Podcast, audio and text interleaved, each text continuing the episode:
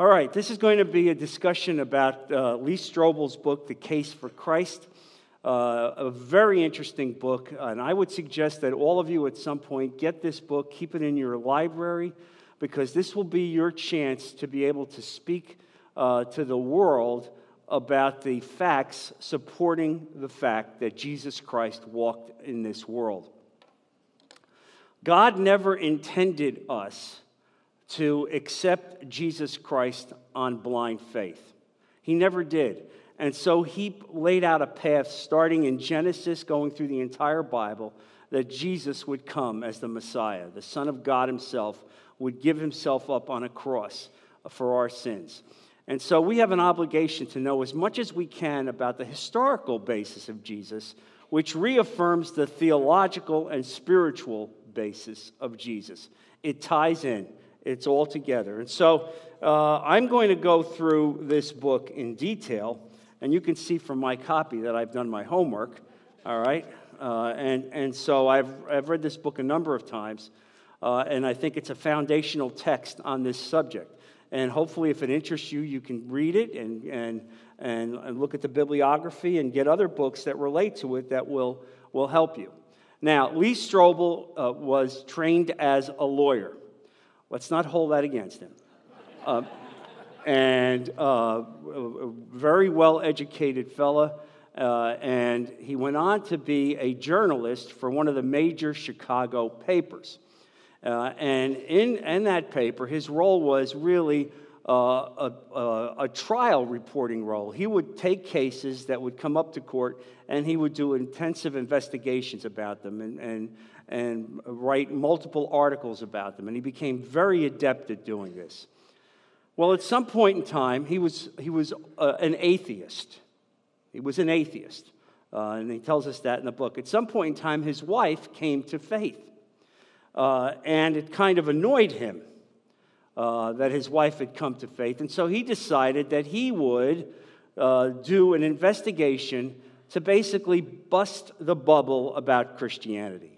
He was convinced that it was nothing but a, a group of myths, made up fantasies, uh, and that it would take him maximum three to four weeks uh, to, to uh, knock this thing about. So he was always a skeptic. He starts this this journey as a skeptic. And even as we read the book, we see that he has a skeptical uh, mindset. Uh, he says here on page 14 of the book I plunged into the case with more vigor than with any story I had ever pursued. I applied the training I received at Yale Law School as well as my experience as legal affairs editor of the Chicago Tribune. And he will take two years, not three to four weeks, but two years. Uh, and at the end of the two years, he will come to faith as a Christian.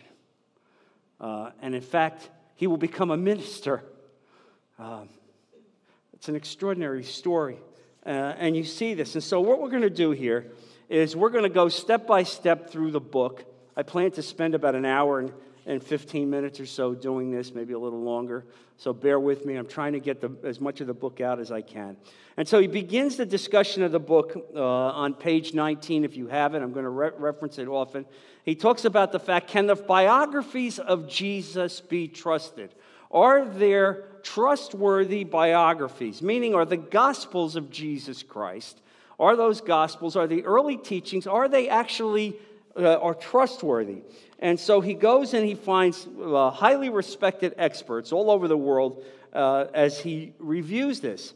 Um, and, it's, and it's very interesting as he, as he delves into this subject. And one of the things that historians tell us when you want to determine the accuracy of a story, how close in time to the actual event does the writing take place?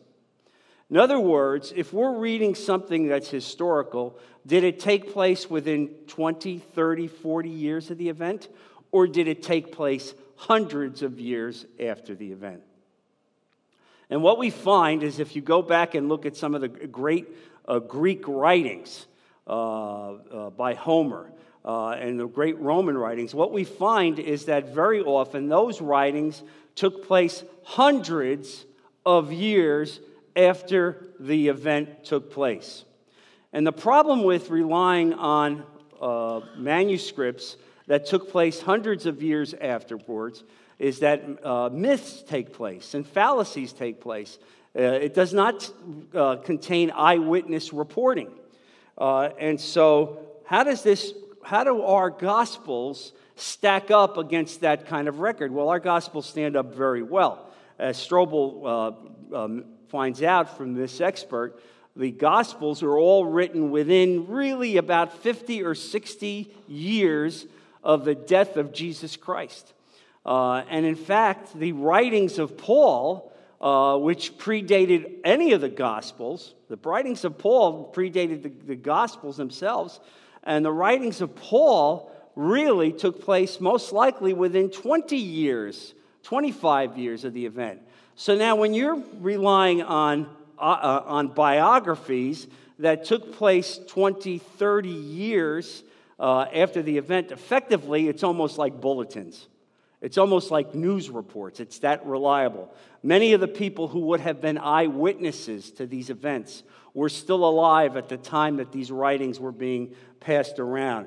Uh, and so it's very, very important for you to understand that, uh, that we have a solid, solid basis uh, for, for relying on these biographies. Now, you know, when we talk about Matthew, Mark, Luke, and John, they're talked about, Matthew, Mark, and Luke are talked about as the synoptics, meaning they basically are the same. They tell a similar story.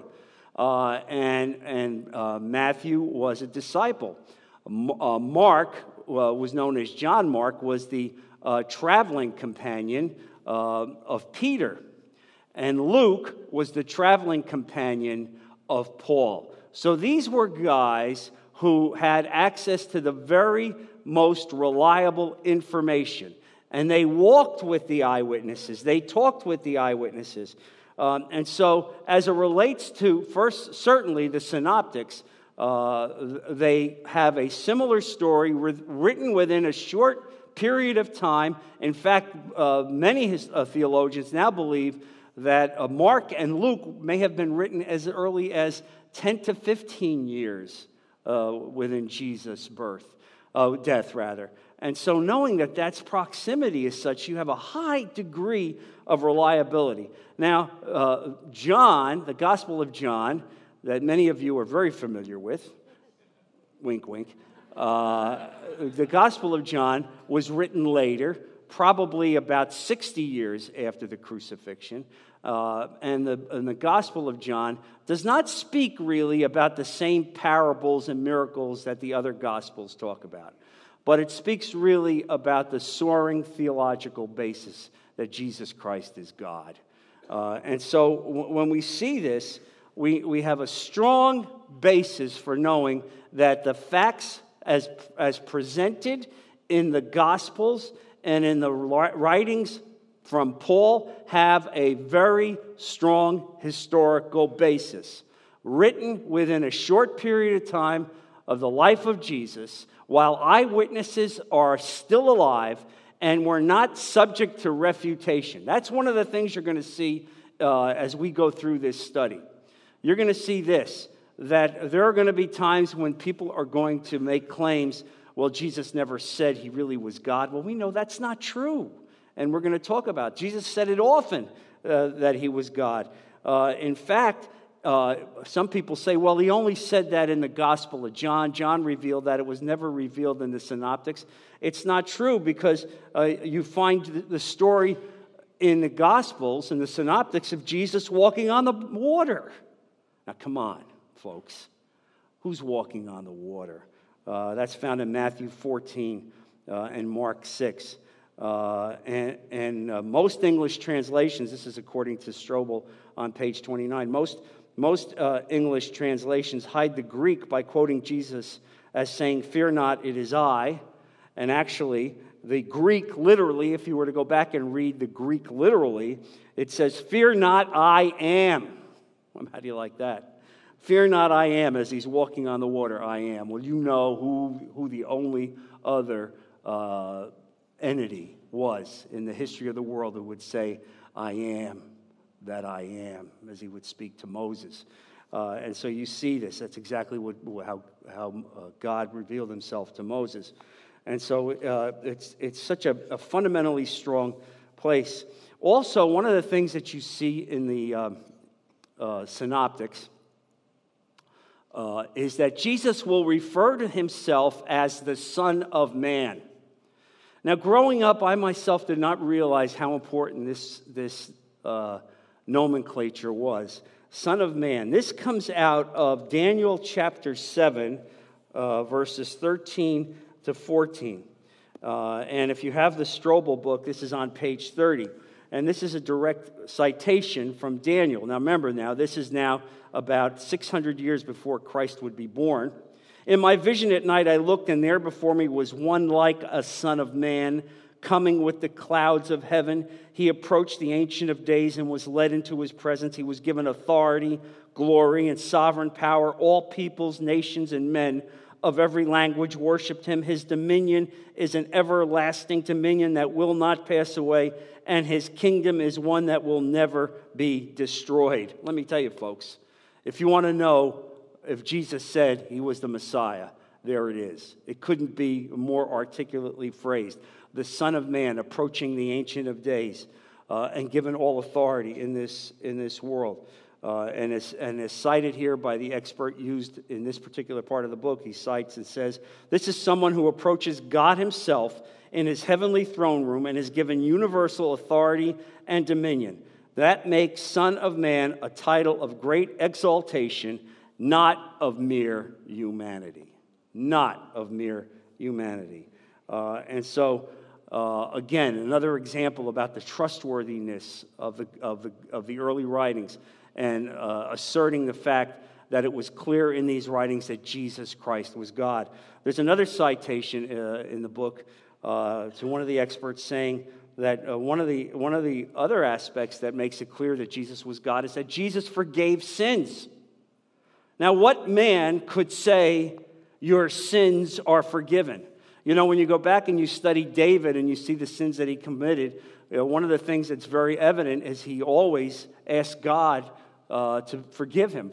Lord, I have sinned against you. But you never see another person anywhere in the, in the scriptures that says your sins are forgiven.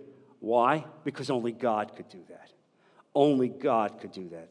And so there's another very, very uh, clear uh, attestation uh, about that. Now, here's some of the contrarians that he puts out, which is it's important to see the contrary position, contrary position because sometimes you're going to get confronted by this, and I, you ought to be able to articulate an answer. Uh, here's the contrarian position. We know very little about Jesus. The first full length account of his life was St. Mark's Gospel, which was not written until the year 70. That's false some 40 years after his death. By that time, historical facts had been overlaid with mythical elements. That's false, which expressed the, the uh, meaning Jesus had acquired by his followers. It is this meaning that St. Mark primarily conveys rather than a reliable, straightforward portrayal.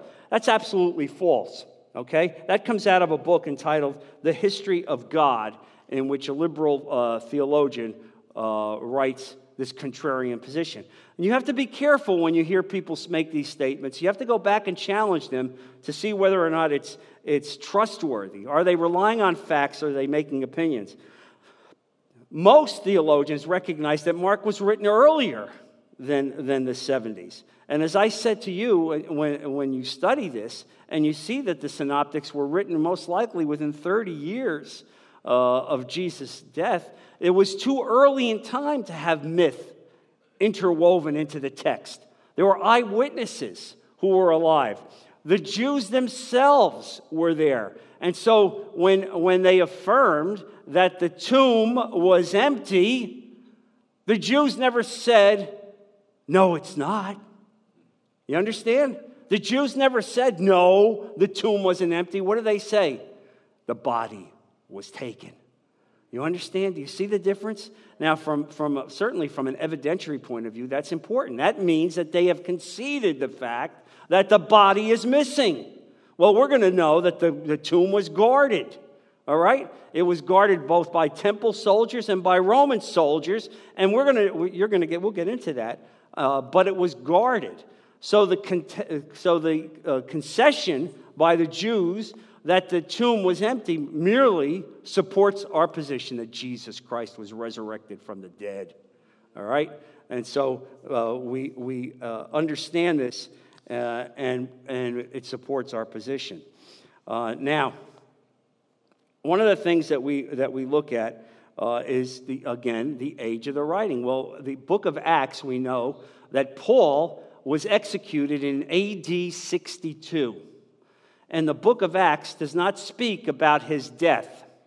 So that most likely means that the book of Acts was written before AD 62, most likely in the late 50s, possibly 60, all right, before Paul was put to death. Uh, and what do we know? Luke came first. The Gospel of Luke came before the book of Acts, which now places the, the uh, Gospel of Luke uh, certainly early in the 50s. Now, now you're talking about a book written uh, within 20 years of, of the death of Jesus Christ. Uh, and so it's becoming very, very close in time. There are no other ancient texts that are written within this close proximity, proximity of, of the event of a great person. None.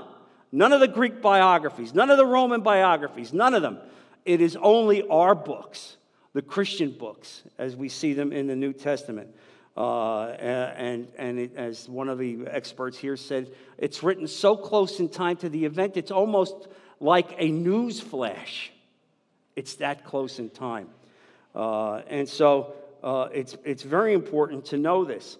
Uh, and, and one of the things that we get when we read Luke uh, and it's pointed out here in this, in this text in, on page 35, if you have it, is uh, the high veracity and historical uh, proximity of greatness of Luke, uh, one of the great historians in the history of the world.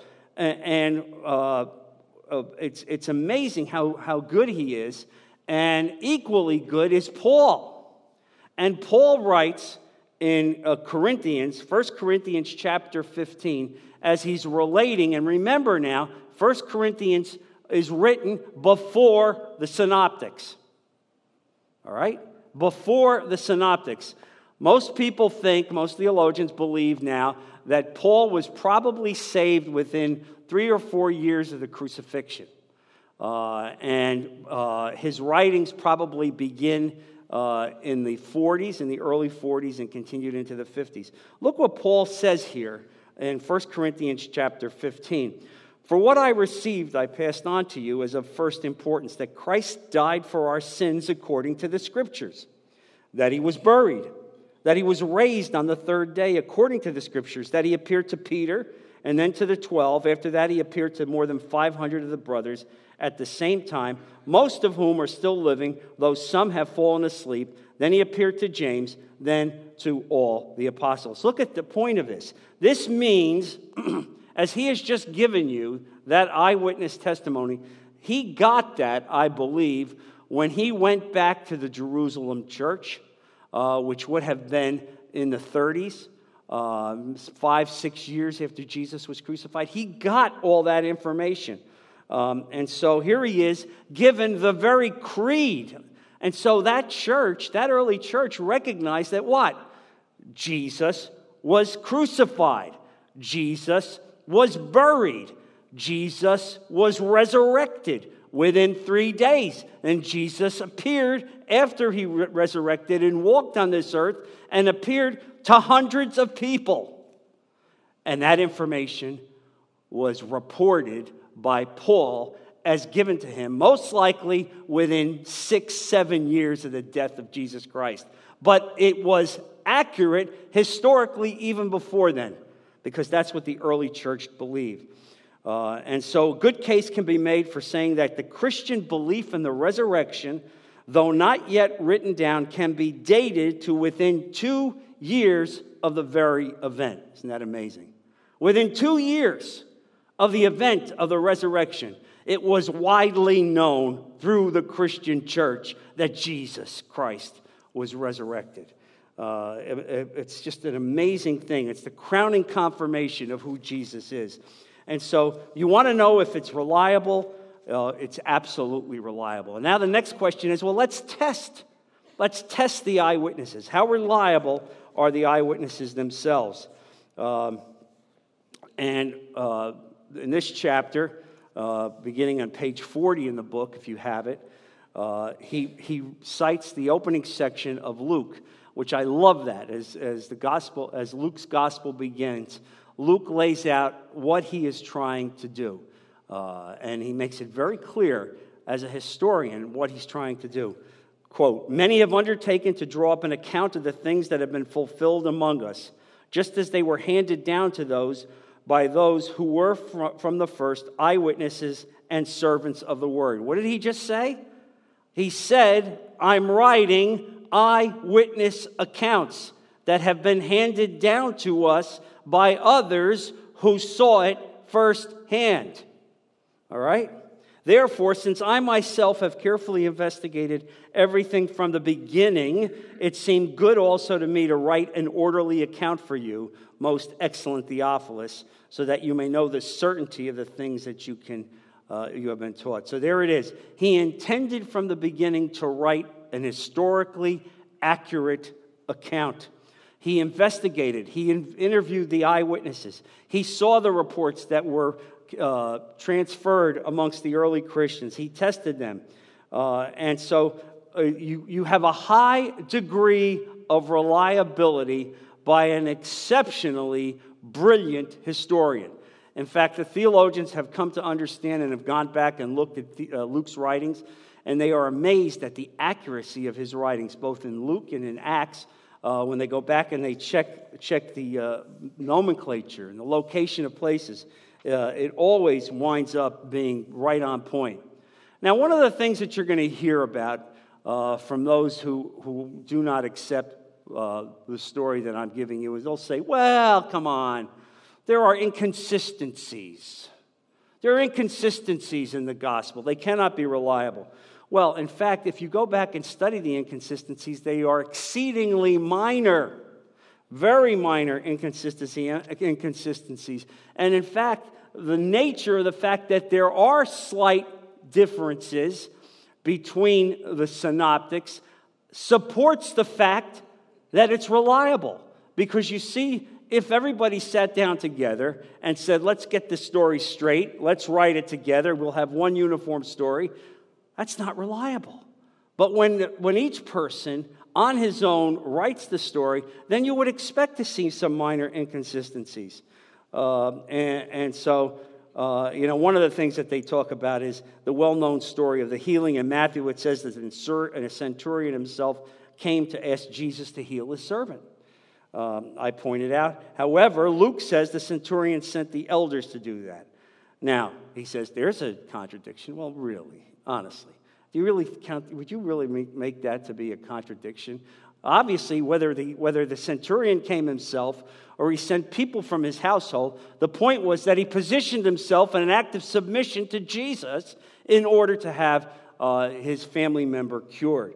Uh, and, and so, again, uh, an- another example was what about Mark and Luke saying that Jesus sent the demons into the swine at Gerasa, while Matthew says it was Gadara? Really? I mean, seriously.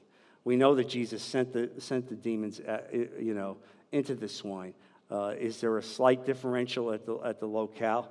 Uh, again, weak, weak. But you see, I believe that when we have people on the other side that are inspired uh, by Satan, and let's be honest, Satan would like nothing better than for us to be able, for people to say, I can't, I can't believe in this story. I can't believe in this story. It's, it doesn't touch my heart. There are too many inconsistencies. My mind can't get around it. That's exactly what Satan wants you to do. Instead of understanding that this is, a, this is the, the greatest story ever told with the greatest validity. And I'm going to say something right now that I will repeat at the end. You know, I've spent my life in court. I've tried thousands of cases over 43 years. And not once, not once in all the years that I went to court, not once did I ever have a case as strong as the fact that Jesus Christ is the Son of God, came to this earth, was crucified on a cross and was resurrected and now sits at the right hand of God.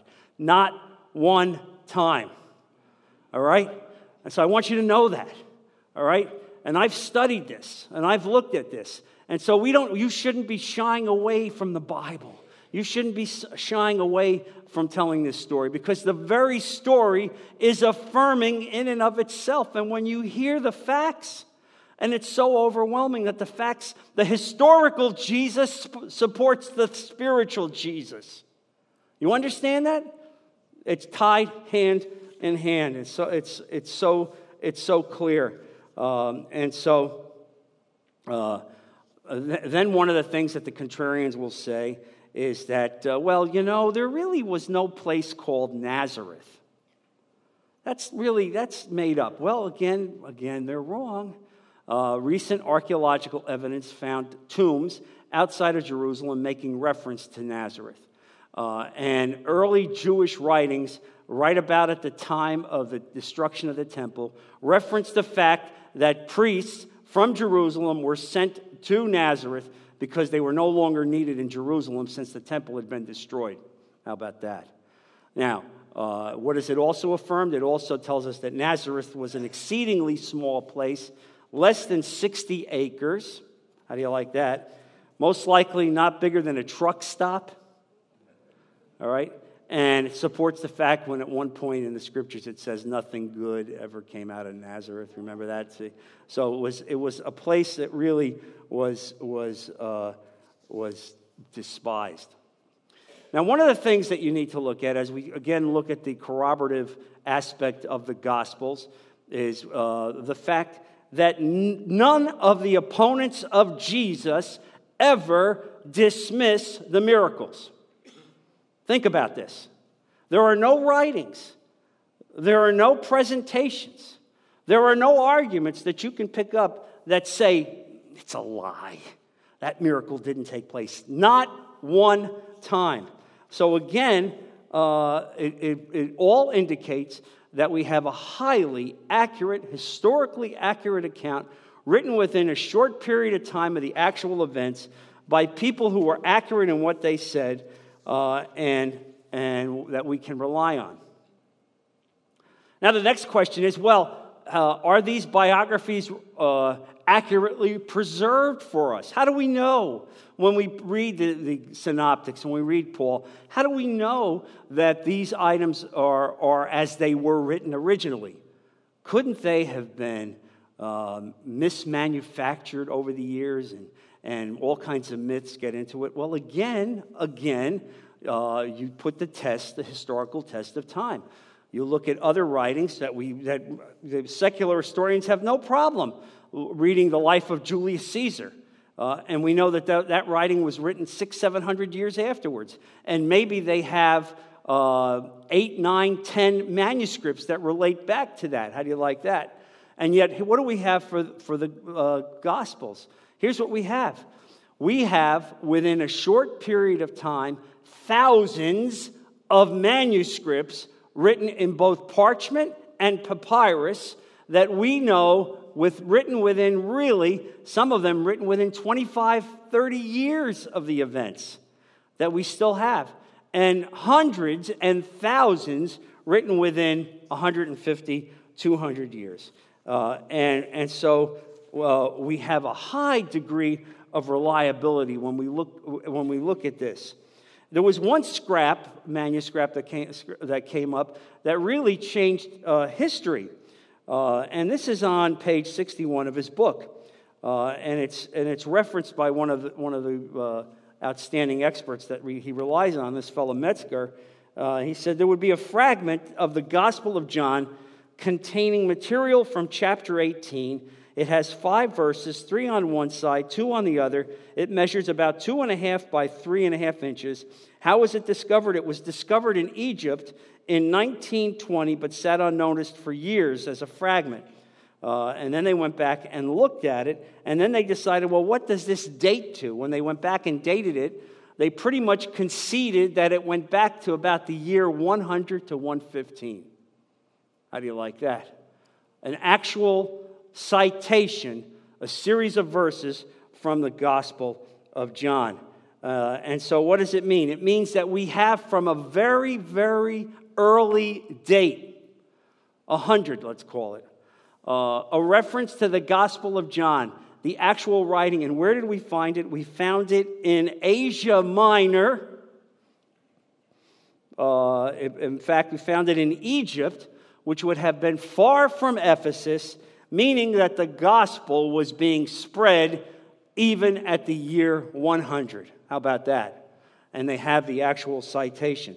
Uh, and so there are many other, many other uh, manuscripts found. Uh, and so, it, and what they look for is in the original Greek. It has to be in the original Greek. It needed to be written on papyrus.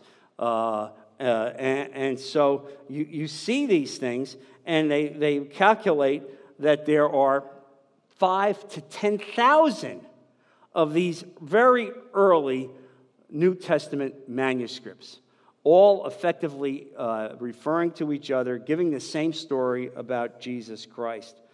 Uh, the citation here in the conclusion on page 63 says that F. F. Bruce, the eminent professor at the University of Manchester, England, and author of the New Testament documents, Are They Reliable? says, There is no body of ancient literature in the world which enjoys such a wealth of good textual attestation as the New Testament.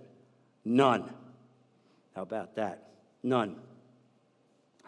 So we have, we have now in, uh, strong evidence and support for the fact that the documents themselves are highly uh, reliable. Uh, and, and, you know, here's, here's something that you're going to come across from time to time. Look, and I'm not going to knock other faiths, but I'm going to say something about a cult, Jehovah Witnesses. Jehovah Witnesses will come to your door and say, Your Bible is wrong. Uh, in the King James Version of 1 John 5, verses 7 to 8, where it talks about the Father, the Word, and the Holy Ghost. And these three are one. They will say that's not in the earliest manuscript. And I don't know if you've ever seen that. If they come to your door and make that, that assertion, well, you need to straighten them out. You need to do what one of the people, one of the guys in our uh, class does. Ray Spencer, when Jehovah Witnesses would come to his house, he would invite them in and then lock the door. you like that? And he isn't kidding. Uh, and said, but that does not dislodge the firmly witnessed testimony of the Bible to the doctrine of the Trinity. Let's understand this. You're not going to find the word Trinity in itself in the Bible, but you're going to see the doctrine very clearly. At the baptism of Jesus, the Father speaks.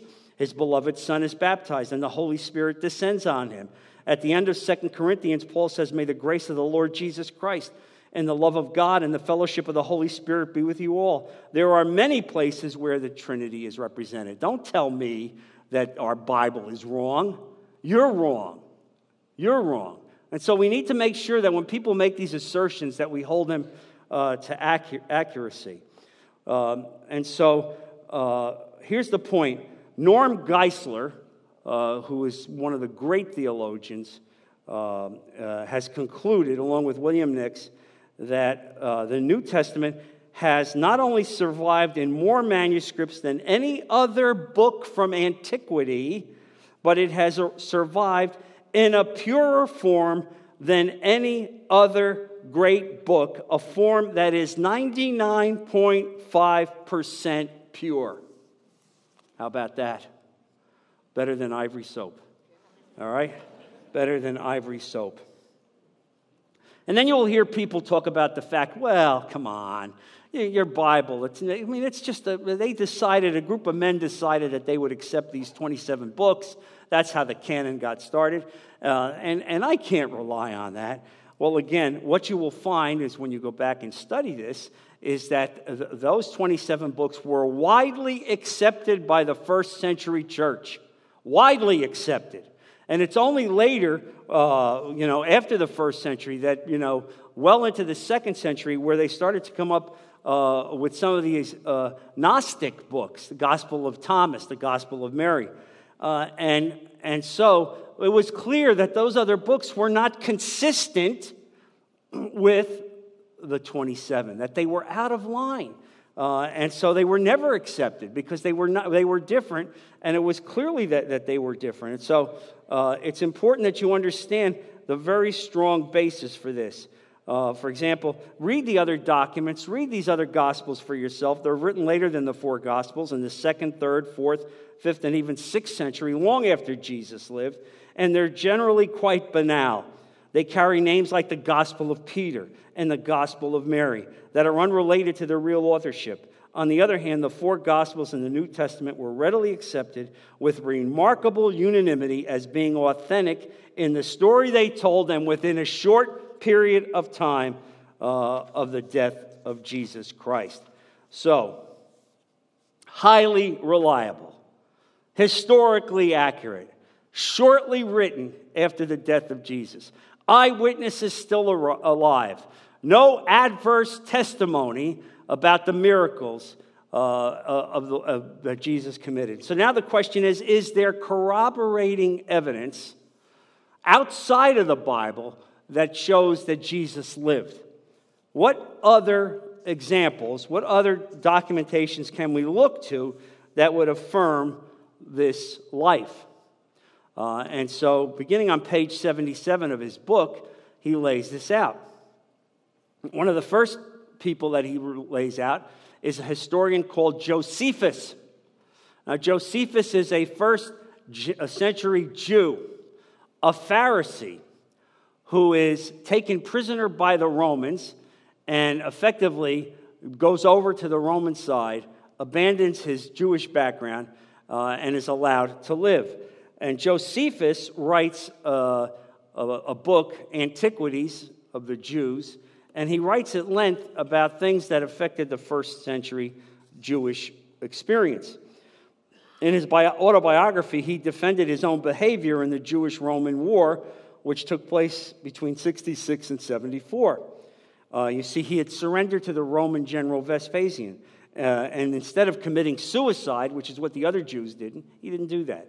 He decided he would go over and join the Romans and live, and he had a pretty good life uh, in accordance with that. And so uh, Josephus actually writes about Jesus. Uh, and it's interesting. Uh, and it's the first example of corroboration for Jesus outside the gospel. Let me read this to you. If is, you, have a, you have the book, you can see it on page 78.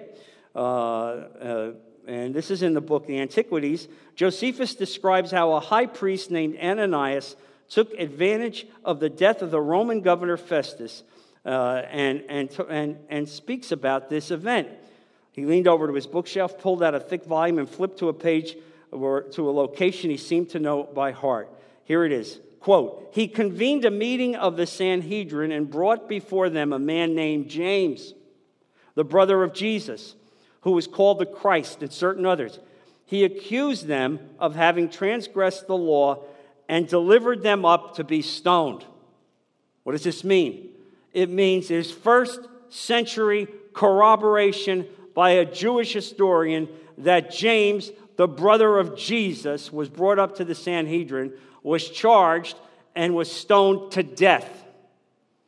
This is not from the Gospels, it's not from the Bible, it's from an adverse witness. Uh, and, and, uh, uh, and so this is very interesting. And so you have a reference to the brother of Jesus who apparently had been converted by the appearance of the risen Christ. You know that James never accepted Jesus during his lifetime. It was only after Jesus came out of the grave, was resurrected, and James saw him that James came to accept Jesus Christ and actually became the bishop of the Jerusalem church. Uh, and so you see this. There's, there's another passage that Josephus writes in his book, The Antiquities, about Jesus. Now, there's some dispute about some of the terms in this section, but uh, the, the general writing is not disputed. And this again is on page 79. Quote, About this time there lived Jesus, a wise man, if indeed one ought to be called a man.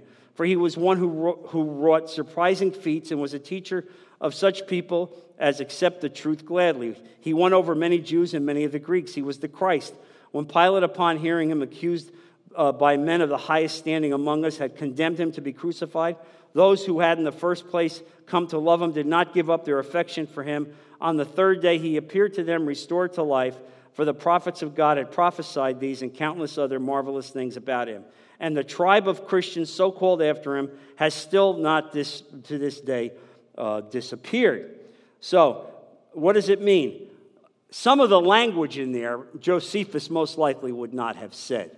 Uh, he most likely would not have said Jesus was a great man. He probably wouldn't have said that. But he's acknowledging for certain, and the theologians agree on this, historians agree, that Josephus is acknowledging the fact that Jesus Christ existed and that he had followers who were giving up their lives for him. Uh, and so this is important. It's very important. Uh, and so people, you know, there are always going to be people who say, well, there really is no, no proof that Jesus existed. Well, what are you talking about? I'm, I'm, I'm giving you citation after citation. Uh, and, and, so uh, you see this here. Uh, and so don't let people do that to you because we have, we have, these, we have this, this uh, evidence. Now, also, there are Roman historians that refer to Jesus. For example, uh, Tacitus uh, uh, referred to Jesus. He has recorded what is probably the most important reference to Jesus outside the New Testament. In AD 115, let's think about this now. 115, we're talking what, 60, 70 years after Jesus died? Tacitus writes in a history, he says that Nero, quote, persecuted the Christians as scapegoats to divert attention, suspicion away from him from himself for the great fire that had devastated Rome in AD 64. He's persecuting Christians. All right, he's writing about this in, in the year 115. Um, and, and uh, uh, it's, it's very interesting. Another citation from that book uh, is as follows Nero fastened the guilt and fastened the guilt and inflicted the most exquisite torture on a class hated for their abominations called Christians by the populace Christus, from whom the name had its origin, suffered the extreme penalty during the reign of Tiberius at the hands of one of our procurators, Pontius Pilate. Uh, and so, accordingly, an arrest was made of all who pleaded guilty. Uh, an immense multitude was convicted, and this, the uh, city went on fire. So, there you have it uh, this, this uh, clear recitation uh, by Tacitus uh, that Jesus Christ exhibit. This is an important testimony by an unsympathetic witness to the success and spread of Christianity based on a historical figure uh, who was crucified under Pontius Pilate. There's another historian, Pliny. Pliny will write about Jesus. Uh, and and he, he talks about the fact how the, these Christians were being persecuted. And again, we're talking about Pliny. This is again somewhere about the year 100, 115. Quote, they also declared that the sum total of their guilt or error, he's talking about the Christians now, amounted to no more than this. They had met regularly before dawn on a fixed day to chant verses, alternately amongst themselves in honor of Christ as if to a God, and also to bind themselves by oath, not for any criminal purpose, but to abstain from theft robbery, and adultery. How about that? There's a Roman historian writing about the example of the first century Christian church. Uh, that was written most likely about AD 111. And so, what do we see from these secular historical accounts? We see that the early Christians are worshiping Jesus Christ as God. Now, what about the event when Jesus was crucified that the earth went dark? You know that story that, that just before Jesus gave up his spirit, the, it turned into night. There were earthquakes. Uh, we know from reading that the graves uh, in Jerusalem opened up and dead people walked around in the city. Uh, and so there was another histor- uh, Roman historian called Thallus, T H A L L A U S, who in AD 52 wrote an account of the events in the uh, eastern Mediterranean. Uh, that was, even though they, didn't, they no longer had the book, the accounts that he had was quoted by Julius Africanus in the year 200. Julius Africanus was one of the early church fathers. And so Julius Africanus is reading from the book from Thallus, this historian, which we no longer have here, and it, make re- it makes references to uh, that particular day and the events. And, and so, effectively, uh, the, uh, as it's described by Africanus, the phenomenon evidently was visible in Rome, Athens, and other Mediterranean cities. According to Tertullian, it was a cosmic or world event.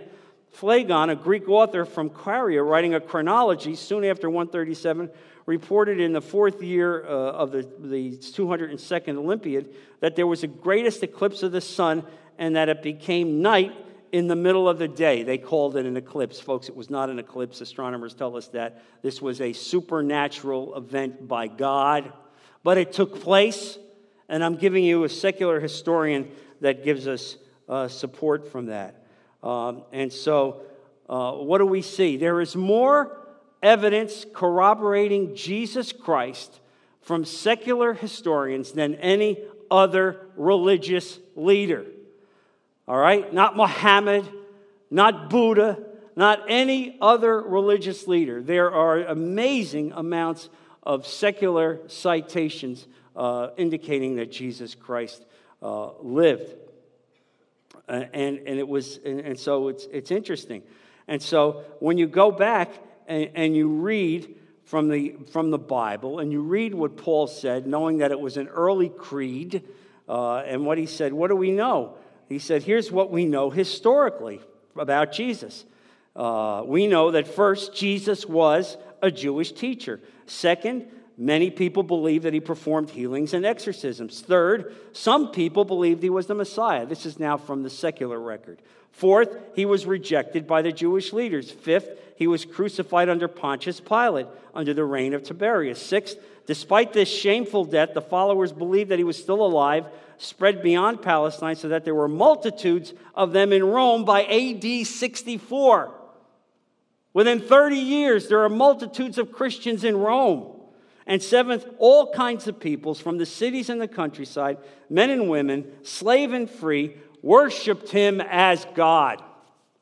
What I've just given you is a summary of the historical record through the writings of secular historians, not the Bible. You want accuracy? You're not going to see this in terms of any other uh, religious leaders. Um, and, and, so it's, it's so important. important. Um, and so uh, to me, it, it's amazing. Uh, and, and, as we study this, and this book is very good for this purpose, this book puts it together in one, in one place. And so you have the, you have the ability uh, to read it and to, to digest it and to be able to put, it, put the arguments in your head. By the way, and people will say, uh, well, Jesus never said he was God. Another false statement. You know that Jesus indicated quite clearly he was God. You read the seven I am statements uh, in the Gospel of John, uh, and, and you read that Jesus called himself the Son of Man over and over and over again we have absolute evidence of the fact that Jesus considered himself God. Now, what about the archaeological record supporting the Gospels? Well, this again winds up being something that's, that uh, resonates today. We know that John talked about the pool of Bethsaida, uh, and they, they never they believe that that, that, that was uh, made up. And yet, within the last 20 years, they've excavated down and they actually found the pool described exactly as John said it would with the porticos. Uh, they found that. Uh, and, and so you see it. Uh, and, we have, and we have other discoveries the pool of Siloam from John chapter 9, Jacob's well from John chapter 4, the probable location of the stone pavement near the Jaffa gate where Jesus appeared before Pilate in John chapter 19. Even Pilate's own identity, all of which have lent historical credibility to John's gospel. Uh, and so clearly, clearly, we have uh, absolute support uh, for the historical veracity of what we're relying on. Now, here's the thing you know that when Jesus was, was born, it says that they, they ordered a census and that each person was, was, was commanded to go back to their hometown. Well, a lot of, of secularists will say that's made up. There's no basis for that. As a matter of fact, they recently found that that's not true. Uh, they, they actually found a government order dated to the year 104 in which it indicated that because of a, sentence, a census, every person had to go back to their town of origin. How do you like that? So there certainly was uh, a basis for this. There's no question about it. Um, and, and we clearly, clearly have that evidence. One of the other things that clearly support the evidentiary uh, basis for, for Jesus is the Dead Sea Scrolls. Uh, and you know the story of the Dead Sea Scrolls, found out in the year in the 1940s, uh, and they found a series of Dead, Dead Sea Scrolls, and they went through. One of the things that came up when they saw that was the proof that Isaiah, the book of Isaiah, was almost exactly the way it was, it was presented uh, to us. Uh, and it was accurate, even though the book of Isaiah, as the, as the manuscript that they had uh, in the Dead Sea Scrolls, was a thousand years older than Jesus. How do you like that? A thousand years older, and yet that manuscript was accurate. Uh, and so here was one, here's one of the citations that relate to that that gives you support for who Jesus is. Uh, in the Gospel of Matthew, I'm now on page 106 of the book, and the Gospel of Matthew describes how John the Baptist imprisoned and wrestled, wrestling with lingering doubts about Jesus' identity, sent his followers to ask Jesus this monumental question Are you the one who was to come? Or should we expect someone else? You know, that's one of the great teachings and lessons that we talk about, where here's John, John the Baptist who dedicated his life uh, to being the precursor to Christ, and yet now in jail, he's wondering, Are you the one, or should there be someone else? And, and, and through the centuries, Christians have wondered about Jesus' rather enigmatic statement back to him. Jesus didn't say yes or no. Jesus replied, Go back and report to John what you hear and see. The blind receive sight, the lame walk, those who have leprosy are cured, the deaf hear, the dead are raised, and the good news is, is preached to the poor. Matthew 11, verses 4 to 5. Well, when they got the Dead Sea Scroll and went back and looked into Isaiah, one of the things that uh, uh, some of the contrarians said that there was never any statement anywhere uh, in Isaiah that the dead are raised. The dead are raised. You wouldn't find that in Isaiah. Uh, and what did they find when they went back and looked at this, at this reference?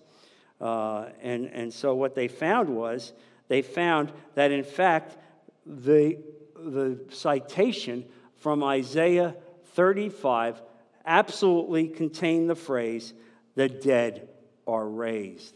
What does that mean? It means that in the very text that Jesus was using uh, at the time that he, he walked on this earth, contained in Isaiah, in that writing, was the phrase, the dead are raised. And so Jesus was citing that very verse to prove that, in fact, he was uh, he was who he said he was. And here's the thing when, when we go back and examine the historical record of the Gospels, and we see time and time again accuracy in terms of locations, accuracy in terms of people, accuracy in terms of, of the census, accuracy in terms of events, uh, and yet you compare it, for example, to the Book of Mormon, nothing None of the references in anywhere in the Book of Mormon have ever been found to be historically accurate. In fact, they've been found to be historically inaccurate. And so it again, again, uh, it, it, it, amplifies the fact of who Jesus is uh, and why it's reliable. Now, he puts a chapter, chapter 7 in his book, uh, and, and, of course, remember, he's a contrarian, and so he's posing these questions. Was Jesus really convinced that he was the Son of God. Did Jesus think he was the Son of God? Well, it's clear when you go back and you look at the miracles, Jesus indicated that the miracles were supposed to bring the Jews uh, to faith. And so he sees himself uh, as a miracle worker working under the auspices of God the Father. Another thing that's, that's cited here in this sec- section is when the uh, Pharisees and the Jewish elite challenged Jesus about who are his witnesses. You're making these statements. Who are your witnesses? Because you know, under Jewish law, you needed to have two witnesses in, in order to support the statements that you were making. Uh, and so, uh, Jesus, however, cites himself as a witness, meaning he has divine authority. uh, it's very interesting uh, that, and so Jesus is effectively using himself as a divine witness. There's no other place that you would find anything like that in the Bible. Also, Jesus, for the first time, uses the term Abba, Abba, to describe God the Father. Now, nobody in historical Judaism would ever use the term Abba. Abba effectively meant, if you, we could tr- come to the closest terminology today, daddy. Daddy. It was a, a, a most intimate expression that you could use. And Jesus is using this, connoting the most personal relationship that you could have. And so it, it, it, implies clearly that Jesus had a degree of intimacy that was unlike anything that the Jews had ever seen before. And here's the kicker Jesus is saying that only through having a relationship with Him uh, does this kind of prayer language take life. The only way you're going to be able to have to say Abba, God, is through Jesus. And Jesus made that point uh, quite clearly. That is why Jesus is the Son of Man. Now you understand why the Son of Man terminology is so important. Going back 700 years to the book of Daniel, where Jesus alone would come in uh, before God the Father. Uh, and then, and then we t- talks about the fact that John uses the majestic language in, in the Gospel of John, chapter 1 some of the most majestic language you would ever find in the Bible. In the beginning was the Word, and the Word was with God, and the Word was God. He was God. He was with God in the beginning. Through him, all things were made. Without him, nothing was made that has been made. The Word became flesh and made his dwelling among us. We have seen his glory, the glory of the one and only who came from the Father full of grace and truth. And we believe that that is absolutely true. And the question is would Jesus be comfortable with that? There's no question Jesus would be comfortable with that. Jesus recognized who he was. Um, and and uh, he said it often, often, over and over. There's a famous exchange recorded in Matthew in which Jesus asked his disciples in a private meeting, Who do you say I am? You remember that? Peter replied with clarity, You are the Christ the Son of the living God, instead of Jesus ducking the issue and feigning, not, not wanting to hear it, what did Jesus say? Blessed are you, he said, for this was not revealed to you by man, but by my Father in heaven. If you want the citation, that's Matthew chapter 16 that you see it. So it's quite clear Jesus knew precisely who he was. He, he used the title Son of Man. He re- recognized the fact that the miracles were the embodiment of the power of the, of the Father in him and made it all the, the, the most clear. In fact, uh, the oldest Christian sermon, the oldest account of a Christian martyr, the oldest report of the church is the, is the prayer noted in 1 Corinthians chapter 16.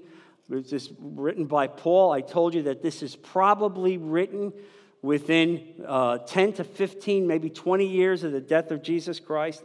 And, and, and clearly in that message, it was the message of what the church believed and taught that God was an appropriate name for Jesus Christ. So let's make no mistake about it, folks. Jesus Christ is God. The Trinity is written clearly uh, in the Gospels. Make no mistake about it. Don't let anybody uh, dis- disabuse you of that. Uh, and, and so Jesus believed clearly that he was the person appointed by God to bring in the climactic saving act of God to save human history. And Jesus understood that. He believed he was the agent of God to carry out the will of God. Uh, and that he had been authorized by God and actually empowered by God uh, to do it. Uh, and so uh, the question becomes Did Jesus really believe he was the Son of God? The answer is yes. Yes, emphatically yes. Clearly, yes. Did he see himself as the final Messiah? Yes, without a doubt. Remember, he came to bring the message to the Jews. The whole plan of God was the completion of the covenant between Abraham, Isaac, and Jacob, so that the Jews would stand up and be the evangelical messengers of the gospel of Jesus Christ to save humanity. And as Jesus walks on center stage, the Jews exit stage left. And that's why we are here. All right? That's why we are here as the Gentiles. uh, because of that act. And so here's the question I have for you today Is there any other first century Jew who has millions of, of followers today? Is there any other? None. None. None but Jesus Christ. And so it's, it's so, it's so uh, uh, resonating so strongly. Uh, and, and then he has a chapter that I want to focus on, chapter 9, in which, he, again, he's a profiler because, because Strobel would normally do profiles on, on defendants to see whether or not they, meet, they match the attributes of a person who would be a killer. And so the question here is Did Jesus fulfill the attributes of God? And Jesus claims to be God. Did he actually have the attributes of God? And one of the people that he, he uh, interviews here is Donald Carson, PhD, who I've used a lot of Carson's uh, writings. Uh, and uh, qu- quite, a, quite a, a gifted theologian. Well, as Carson says, one of the first clear evidences that Jesus knew he was God was, was, was the miracles that when Jesus would ask for divine power to do the miracles, and you look at the miracles, they're so overwhelming uh, that, that you recognize that who else could do this? Who else could bring a man out of a grave after the man had been placed in the grave for four days? Lazarus. And what happened?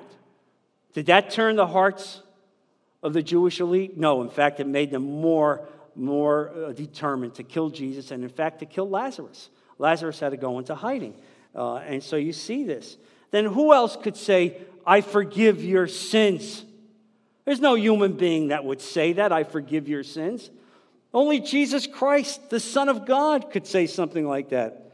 Uh, and, and then you see in the early church recognizing who Jesus was, you have that great citation uh, in Philippians chapter 2, which is one of my favorite writings.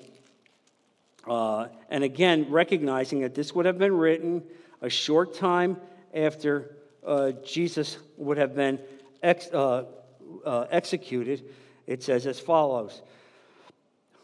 Jesus, who being in the very nature God, did not consider equality with God something to be grasped, but made himself nothing, taking the very nature of a servant, being made in human likeness, and being found in appearance as a man, he humbled himself and became obedient to death, even death on a cross. Therefore, God exalted him to the highest place and gave him the name that is above every name, that at the name of Jesus, every knee should bow in heaven and on earth and under the earth, and every tongue confess that Jesus Christ is Lord.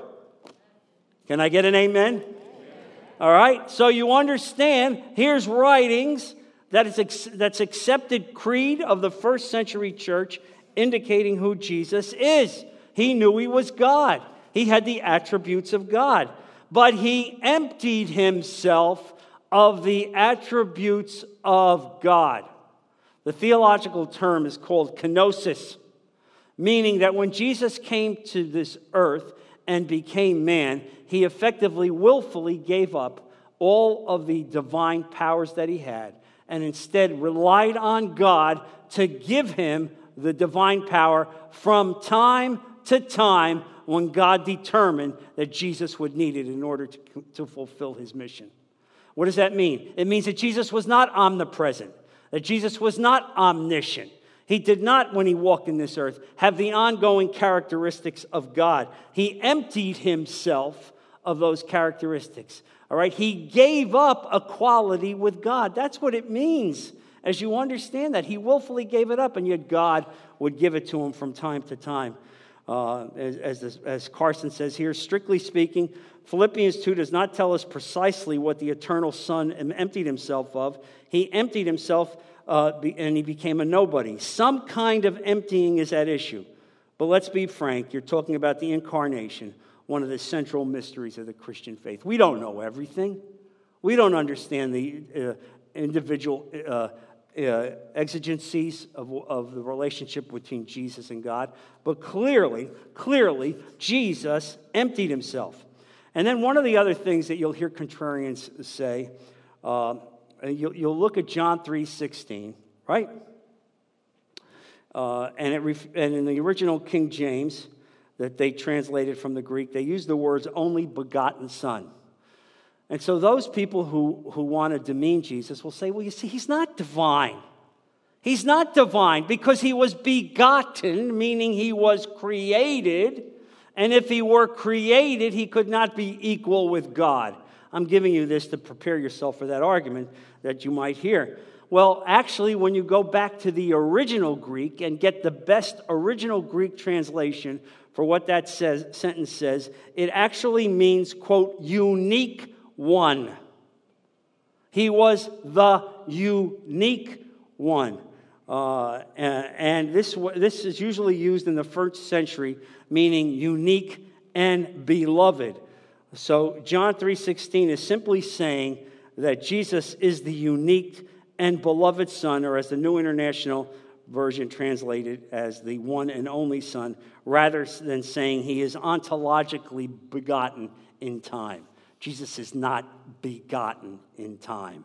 Jesus was there from the beginning. He is God. Just as God the Father is God, Jesus Christ is God as well. Uh, and so uh, it's important as you come to understand this uh, and, and get a, a, a, good, solid feeling of, of who Jesus said he was and what he was about. Now, here's the question Did Jesus and Jesus Christ alone match the identity of the Messiah as written in the scriptures? Uh, and in this particular chapter, which is chapter 10, Strobel uses a, uh, a Jewish theologian who became a Christian a guy named uh, Lapides. Uh, it was interesting, uh, interesting uh, dialogue with Lapides, who talked about the fact that he grew up in a religious Jewish family.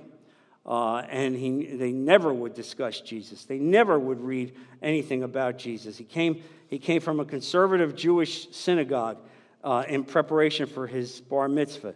Uh, and when I interjected to ask what his parents had taught him about the Messiah, Lapides' answers was, was crisp it never came up.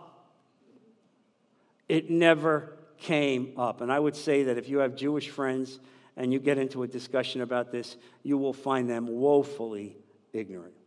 Woefully ignorant.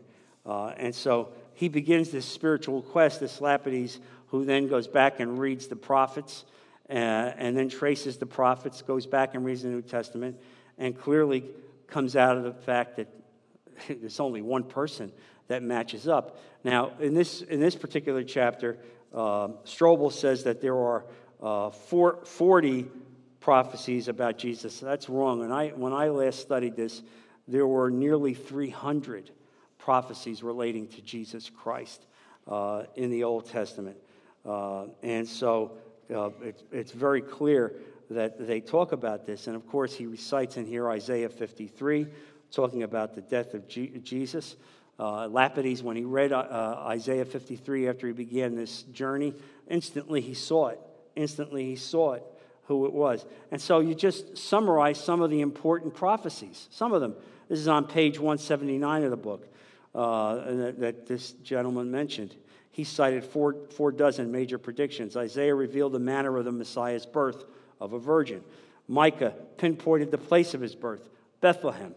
Genesis and Jeremiah specified his ancestry, a descendant of Abraham, Isaac, and Jacob, from the tribe of Judah, the house of David. The Psalms foretold his betrayal, the accusation by false witnesses, his manner of death, actual crucifixion described in detail in the Psalms, uh, uh, pierced in his hands and his feet, even though crucifixion had not yet been invented, folks. Had not yet been invented when it's cited to in the Psalms, which are about 900 years BC, crucifixion wouldn't come about as a means of death until about the year 250 BC. And so, hundreds and hundreds of years before the Psalms talk about the fact of crucifixion uh, killing uh, the Messiah. Uh, and you see this. Uh, and, and, and so, what does it mean? Well, it means this that, that if you talk to a scientist and ask the scientist, what were the odds of seven, just seven of those prophecies being fulfilled in the life of one man. What would, it, what would the odds of that? Uh, one of the scientists said, well, he did the calculation, and it would basically be having a silver dollar with a, a, a dot on it, uh, and, and you had uh, silver dollars covering the entire state of Texas to a depth of two feet. And then you would be able to find go in and pick one silver dollar up with the black dot on it. That would be the odds that would be equivalent to the fact that seven prophecies would come together that would equate to this man. And I'm going to tell you that, the, that there's not seven, that there's several hundred. And so, you know, the point is open our minds. God doesn't ask us to do it in blind faith. He doesn't ask us to do it in blind faith. And then in this discussion with this Jewish man, uh, uh, Strobel says, Well, what about the argument that it was a coincidence? You know, it was just a coincidence. And of course, that's laughable uh, that it was just a coincidence. Or, or how about the fact that Jesus knew, Jesus knew about the prophecy, and he purposely engineered his life so that it would be in accord with the prophecies. After all, we know the story in Zechariah about the colt, get the colt, never ridden upon, and Jesus knew that. Jesus had the colt. Well, did Jesus know 30 pieces of silver were going to be paid by the priests? He didn't know that. There's so many other indications. Did he know exactly that he would be pierced? Did he know that he would be on the cross and he would not have a single broken bone, although his, his, his body would have dislocations? Did he know that? And that was a prophecy going back uh, to the Passover, that, that you shouldn't break any of the bones of the paschal lamb. Uh, and so, I mean, it's absurd when you see some of the arguments that are, that are made. One of the very uh, uh, strong arguments about this is the fact that if you read Daniel uh, in chapter 9, Daniel will lay out uh, the 70 weeks of seven in which he will talk about the fact that after the wall in Jerusalem is built, there will be effectively the Messiah will come in to Jerusalem. Uh, and that the Jews will be saved. It will be an a, a, a uh, epical event. Um, and if you take that, if you do the, the mathematical study of that, 70 weeks of seven, and you go and you contrast it, looking to the edict, the day that the Jerusalem walls were going to be rebuilt, uh, there was a book written in the last century, The Coming Prince, which I would I'd say would be an interesting book for you to pick up. You can still get it uh, on Amazon and on your Kindle by Sir Robert Anderson. Uh, and what did he find? He found that if you actually took that mathematical uh, assertion, uh, the 70 weeks of seven, every week is, is equivalent to seven years, and you calculate it out, effectively what it would do, it would place you pretty much at the very moment that Jesus would be coming into Jerusalem on Palm Sunday. Coincidence? Please. I mean, you see how everything has been, has been foretold uh, so, much, so much. Then here's the, here's the uh, contrarians. We'll make the assertion that uh, Jesus didn't die on the cross, he fainted on the cross. Okay? This is actually an argument that is made that Jesus fainted on the cross. And so he goes and he brings in this pathologist.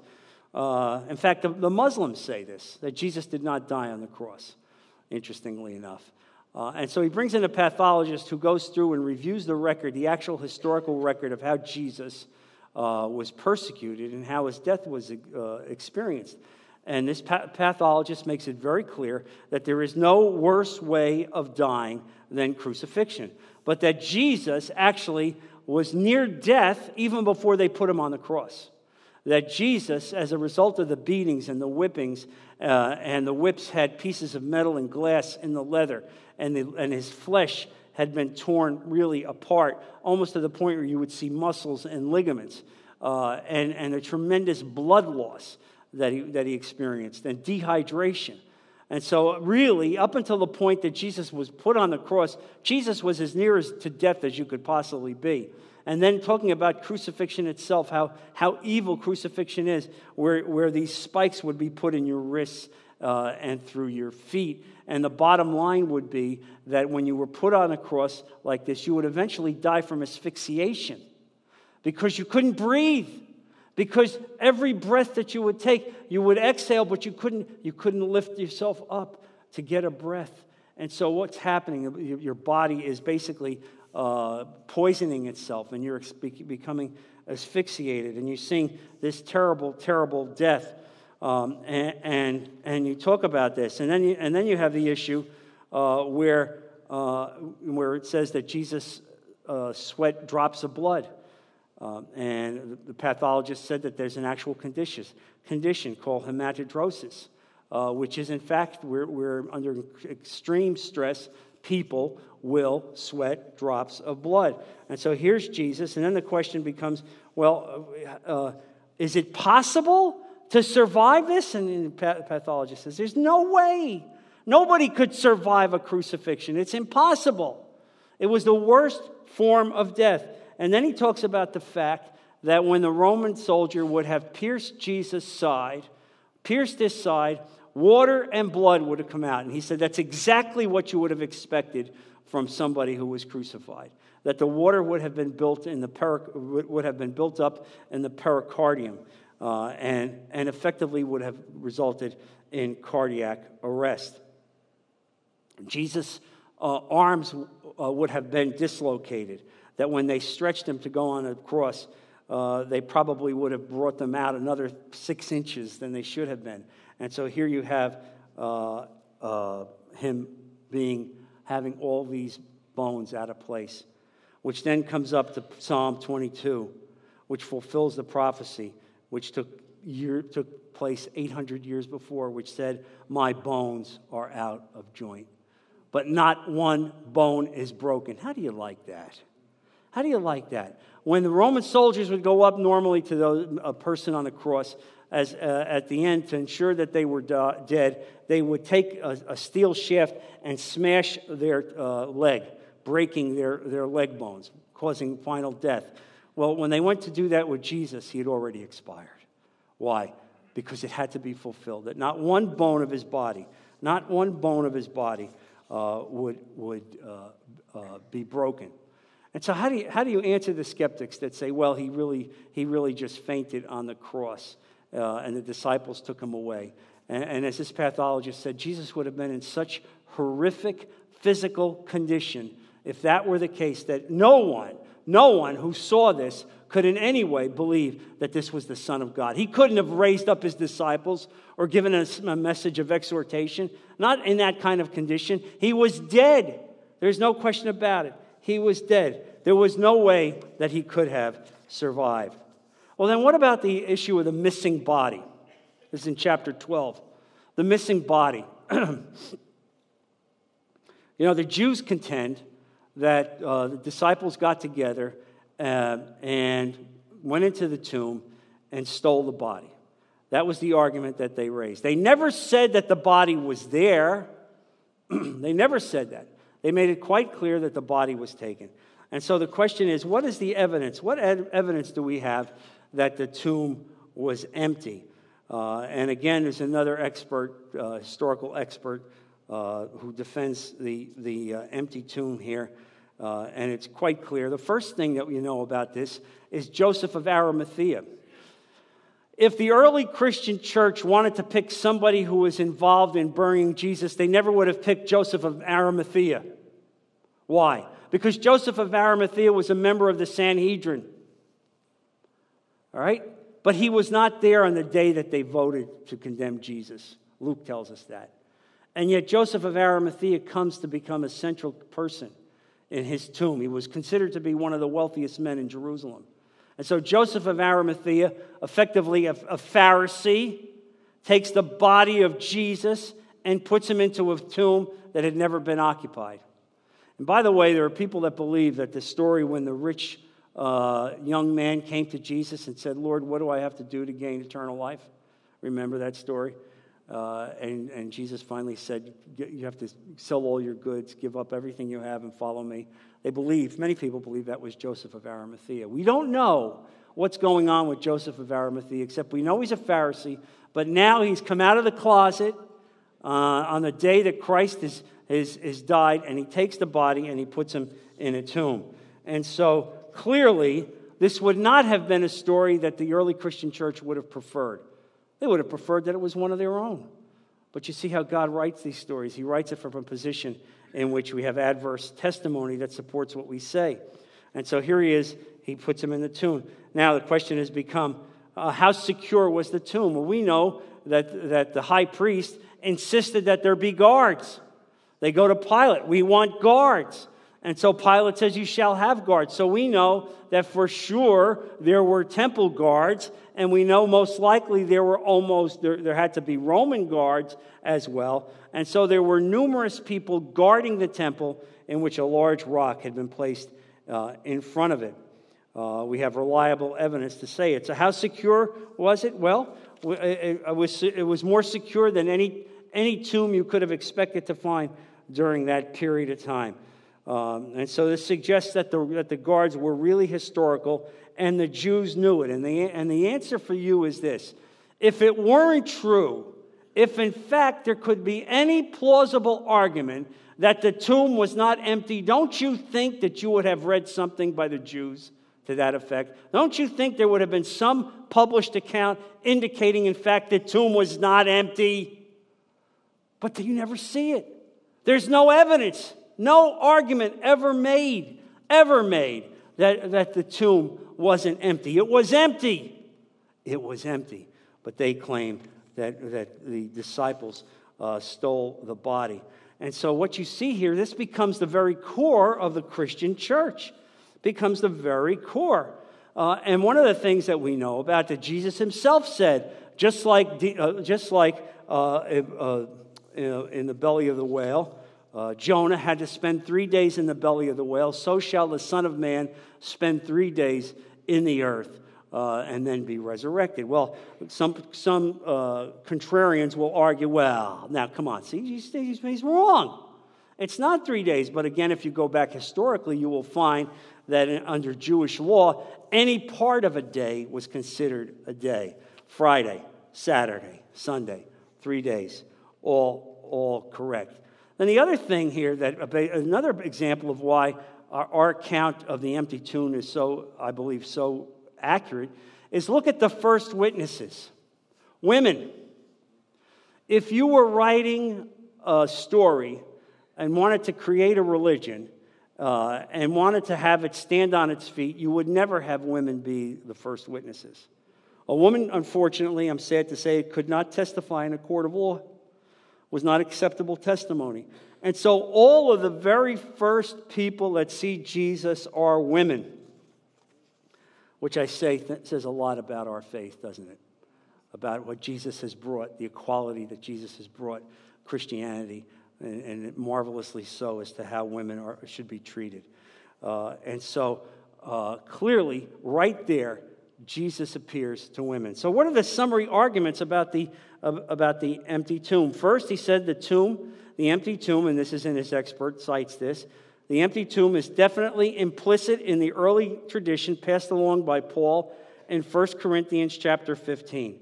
All right? Very clearly passed along in that, in that very first passage. Second, the site of Jesus' tomb was known to Christian and Jew alike, so if it weren't empty, it would be impossible for a movement founded on the belief in its emptiness.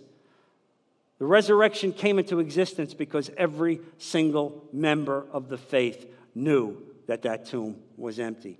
Third, we can tell from the language, grammar, and style that Mark, the Gospel of Mark, got his empty tomb story actually in his whole passion narrative from an earlier source. In fact, there's evidence it was written before AD 37. Meaning what? Meaning that the fact that the tomb was empty was being written about in the early church within a couple years of the death of Jesus Christ.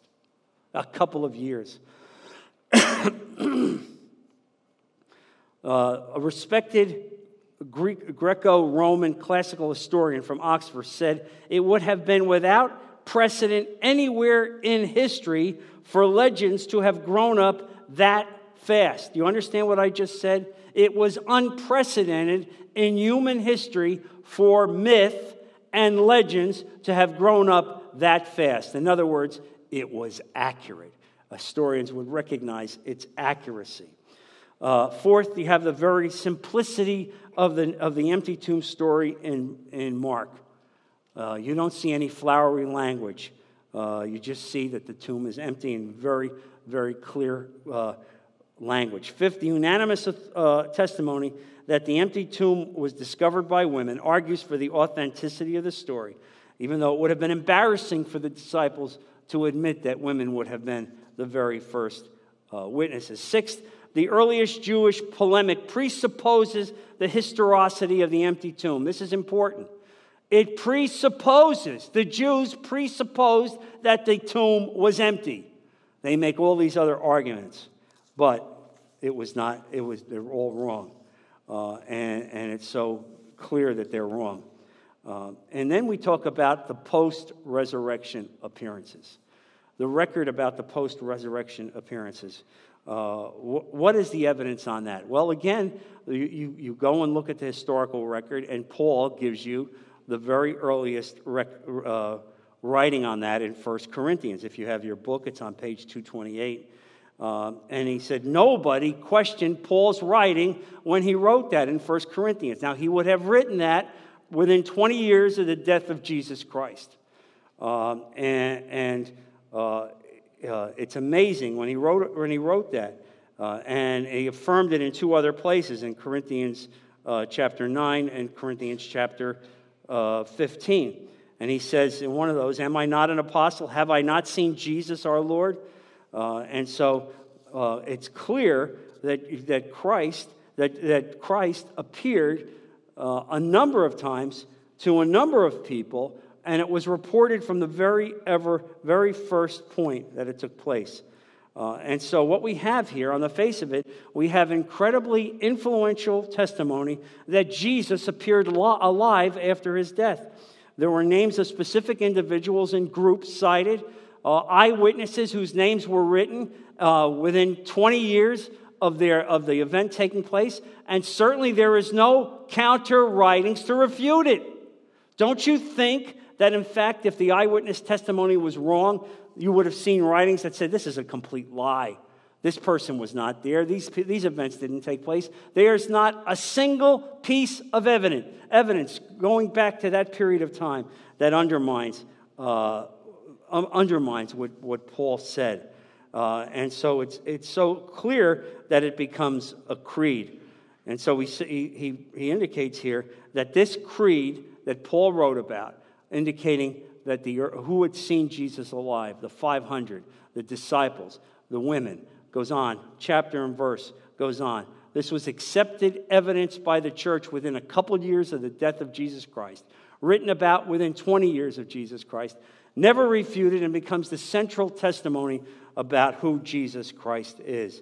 Uh, and it's, it's so important. And if I had to just give you the, the summary of, those, of that evidence, it's as follows. First, Jesus appeared to Mary Magdalene in John chapter 20, then to the other women in Matthew 28, to Cleopas and another disciple on the road to Emmaus in Luke 24, to the 11 disciples and others in Luke 24, to the 10 apostles and others, with Thomas being absent in John to Thomas and the other apostles in John 20, to the seven apostles in John 21, to the disciples in Matthew 28, and lastly, he was with the apostles at the Mount of Olives before his ascension in Luke 24 along and in Acts 1 with 500 other eyewitnesses, all together at the same time seeing the same event. You want evidence? You want evidence? I give you evidence. Here's the point, folks. Here's the point if this were a case in a court of law, and I were to put on each and every witness that I just gave you, and I started Monday morning at 9 o'clock, and I put 15 minutes of time cross examining each of those witnesses, it would go from Monday at 9 a.m. till Friday at 5 o'clock, nonstop. Nonstop. That's how many witnesses there were about this event. And so uh, when you come to this summary, uh, Strobel's summary as you see this overwhelming evidence that he puts together over a two year period of time. Uh, he, he, he gives his summary on pages 260, uh, in which he reviews each and every aspect of what I've, I've gone through and concludes that, in fact, Jesus Christ was the Son of God. And I would say to you that if you leave here tonight, you leave here tonight uh, and, and still have questions, I don't know what to tell you. I don't know what to tell you. All I can tell you is that God never, ever expected us to take anything by blind faith. The overwhelming evidence is that Jesus Christ, the Son of God, gave up his divine attributes and came to this world and lived as a man and spent three years uh, preaching and teaching and doing miracles, uh, and then ultimately gave up his life as a sacrifice once and for all so that all mankind could find a way to be saved and died on the cross and after three days was resurrected from the dead and walked in this world for 40 days amongst hundreds of witnesses who saw him all of this written within a short period of time of his death in a highly historically accurate way uh, in which there are thousands of manuscripts attesting to the support of this evidence. And so I would say to you folks that we in this room understand Jesus Christ is the Son of God. Uh, and we recognize. And I want to close right now with a prayer, uh, just as where you are. And I'm going to make this prayer for the fact that there may be someone here tonight who has never before accepted Jesus Christ. And so let's bow our heads. Lord Jesus, I thank you for the record that you've given us. Lord, we are overwhelmed when we, when we read how, how supportive the historical record is of your life, Lord. And I pray that each of us that tonight that have listened here come to terms with this so that we can go out to a world and explain it to a world that needs to hear this, Lord. And I pray that our people have the courage to go out and make this known. And Lord, I know that this room is filled with believers. And yet, Father, I believe that there is a chance that in this room tonight, there is someone who may not have accepted Jesus Christ. And so, if you are that person, if you have not accepted Jesus Christ, I'm going to make a prayer, and I would ask you that you make the, you repeat this prayer within your heart silently as I make it. And the prayer was as follows: Lord Jesus, I accept you as my Lord and Savior. I am a sinner, Father, and I give you my life. Forgive me my, of my sins, Lord. Take over my life and lead my life for the rest of my days. Lord, I will follow you wherever you want. Lord, I accept you as the Son of God. I recognize that you died on the cross for my sins, that my name was written in the palm of your hand. I recognize also, Lord, that you died and were resurrected from the grave in three days, and that now you sit at the right hand of God. I accept you as my Lord and Savior. I will follow you for the rest of my life. And if you made this prayer tonight, you are now a part of the family of God. And I want to speak with you afterwards. You can come up and speak to me, and I, and I will talk to you and encourage you as well. And I hope that's the, that's the case. Lord, I ask you also to be with all of our people, to continue to let this lesson, lesson resonate in our hearts, protect them until we all get a chance to meet again, Lord, as we continue to study your word. We put all of this in Jesus' precious name. Amen. God bless you.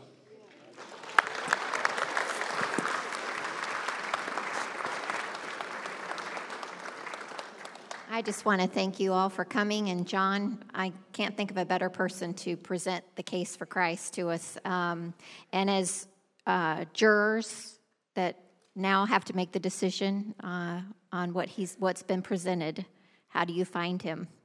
Um, I have just a couple quick announcements. Um, we did run out of the Case for Christ books earlier, um, but Jane is in the back as you exit. If if it is if you would like to get a book ordered, she's got a clipboard with name and phone number if you want to leave that with her. And I also wanted to mention that the coming Prince that John mentioned, we can order that as well if you'd like us to. Um, and I learned a new word, contrarium, tonight.